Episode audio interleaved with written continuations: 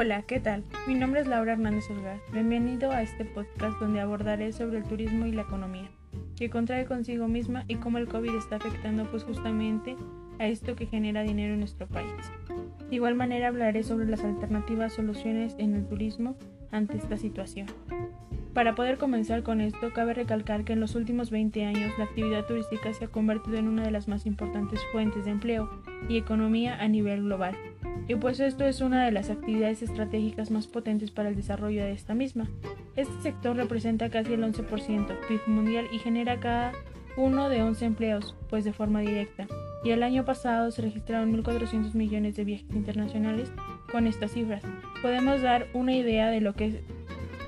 importante en la economía. No ha sido nacional sino mundial y en su totalidad más de 400 millones, pues estos viajes se hicieron a México, poniéndonos en el séptimo lugar del ranking de llegada turística internacional. Todo esto de acuerdo con la información proporcionada por la OMT, es muy importante mencionar que nuestro país es el sector turismo aporta casi 8.9% del PIB directo y asimismo este representa casi el 9% de los empleos formales y claramente entre el turismo nacional e internacional más de 250 millones de visitas al año, pero si a ello todavía se le integra toda la cadena de valor y los empleos indirectos, pues el alcance de este va a ser muchísimo mayor. Pero bueno, ahora sí que es lo que pasa aquí, en medio de ello emerge la pandemia del COVID-19 y que afecta aún más la actividad turística del mundo y fundamentalmente en lo económico y en lo social. Hasta ahorita, el día de hoy, el Consejo Mundial de Viajes tiene un estimado impacto negativo mundial de 30 mil millones de dólares y la pérdida de un millón de empleos, pues cada día que pasa por esta pandemia la Organización Mundial del Turismo pues ya tiene un estimado impacto negativo en un 45 mil millones de dólares y la Asociación Internacional de Transporte Aéreo, Negativo en su industria, alrededor de los 100 mil millones de dólares. ¿Pero por qué pasa esto? Bueno, tenemos conocimiento de que si no hay vuelos, no hay dinero. Así funciona pues prácticamente todo esto. El mundo y actualmente separan los viajes a nivel mundial para poder tener una prevención de este virus, haciendo que pues estas aerolíneas tengan una pérdida millonaria, aunque ya vimos que muchas soluciones que tuvieron estas para llegar a la bancarrota fueron rebajar sus vuelos. Aunque sea un poco absurdo, por el simple hecho de estar encerrados por parte de la cuarentena, muchas personas lo compraron. Y pues algo importante, porque viajes de esperarse todo el mundo va a querer viajar una vez que se acabe la cuarentena. Pues el simple lógica, y creo que fue una buena estrategia de las aerolíneas respecto a México. El impacto de esta notando de manera significativa al tener pues plazas hoteleras como nuestra tasa de ocupación de solo un dígito. Y pues esto es notable en la pérdida que están teniendo todos los hoteles y aunque ya aproximado desde cuando pueden abrir, pues es una totalidad, totalidad todavía no se tiene un dato exacto de este, ya que pues el cierre de los hoteles y atractivos turísticos son fundamentales para los siguientes de la zona. Y pues es que en la que se practique eso, ya tanto en las personas como tienen trabajos directos como indirectos son los que generan, por así decirlo, en esta parte, por ejemplo, los taxistas traen y llevan a los turistas o a las personas que son encargadas de, de cobrar en lo atractivo o en los consumos de alimentos y bebidas, pues están en este sentido parados y no pueden generar. Entonces las personas que más están afectadas y más les está pegando actualmente y todavía prematuro calcular el impacto que tendrá esta pandemia. En el turismo, si comparamos y analizamos la información con años anteriores, pues esta es un escenario moderno. Podemos ver que la desaceleración turística, que está entre el menos 1 y el menos 5% durante el 2020,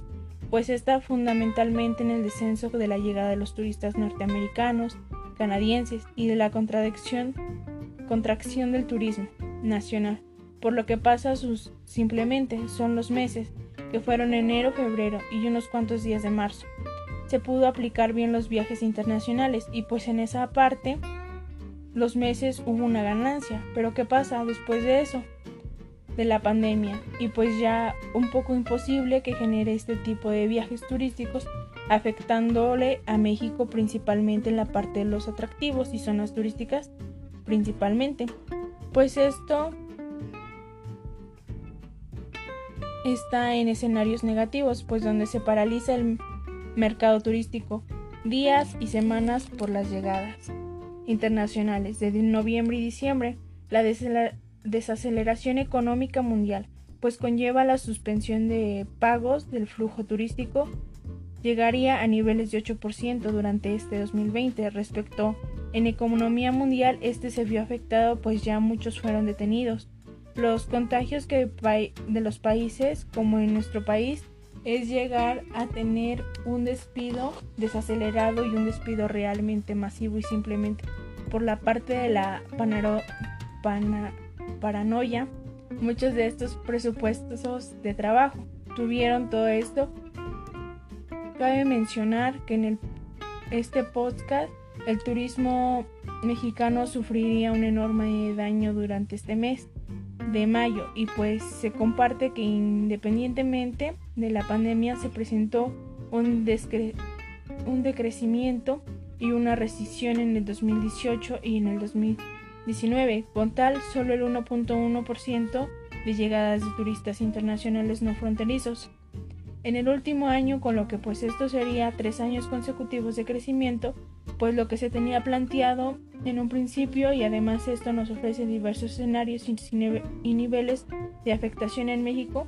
en torno al consumo turístico y pues respectivo. Igual se ocurre una cancelación del 50% de viajes nacionales y 80% de los que tienen destinos a México. Su afectación sería eh, de 172.9 mil millones de pesos y si cancelan el 75% de los viajes nacionales y el 80% que tienen destinos a México, pues el daño económico sería muchísimo mayor. De este año, si no parara en estos posteriores, pues asimismo les afectará el COVID, dejará un gran impacto de la industria turística mundial y pues no se puede descartar que los daños económicos serán pues de los más cuantiosos por la industria desde este fin de la desde el fin de la Segunda Guerra Mundial y pues a grandes rasgos se tiene el aproximado que para el 2023 pues el turismo mexicano vuelva a crecer como antes y lo que ha perdido durante estos años igual pues como ya sabemos los países europeos como lo es Nueva España e Italia a salir de esta cuarentena a pesar de ser países que tuvieron un impacto alto y negativo antes del virus, que ya nos queda de otra más que seguir las indicaciones que nos aporta el gobierno para poder salir de esto más pronto posible.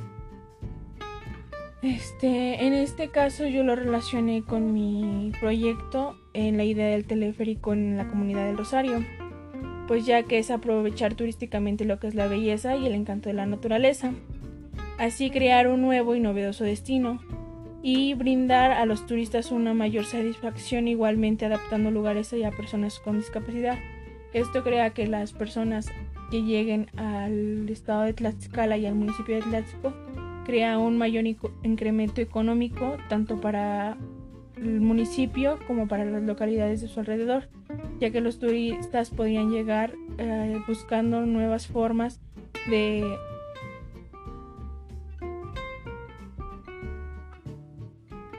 nuevas formas de actividad turística y así poderles brindar un producto turístico completo en el que tengan donde llegar, este, comida, hotel, actividad turística en el que desempeñen distracción. Este, en este caso, eh, implementar los lugares para las personas con discapacidad, ya que a algunas personas no les no se les facilita el disfrute del lugar y así pues sería poder maximizar el patrimonio tanto del lugar como del municipio. Este, yo escogí hablar de la economía y sobre el COVID, pues porque este es un hecho que hay algo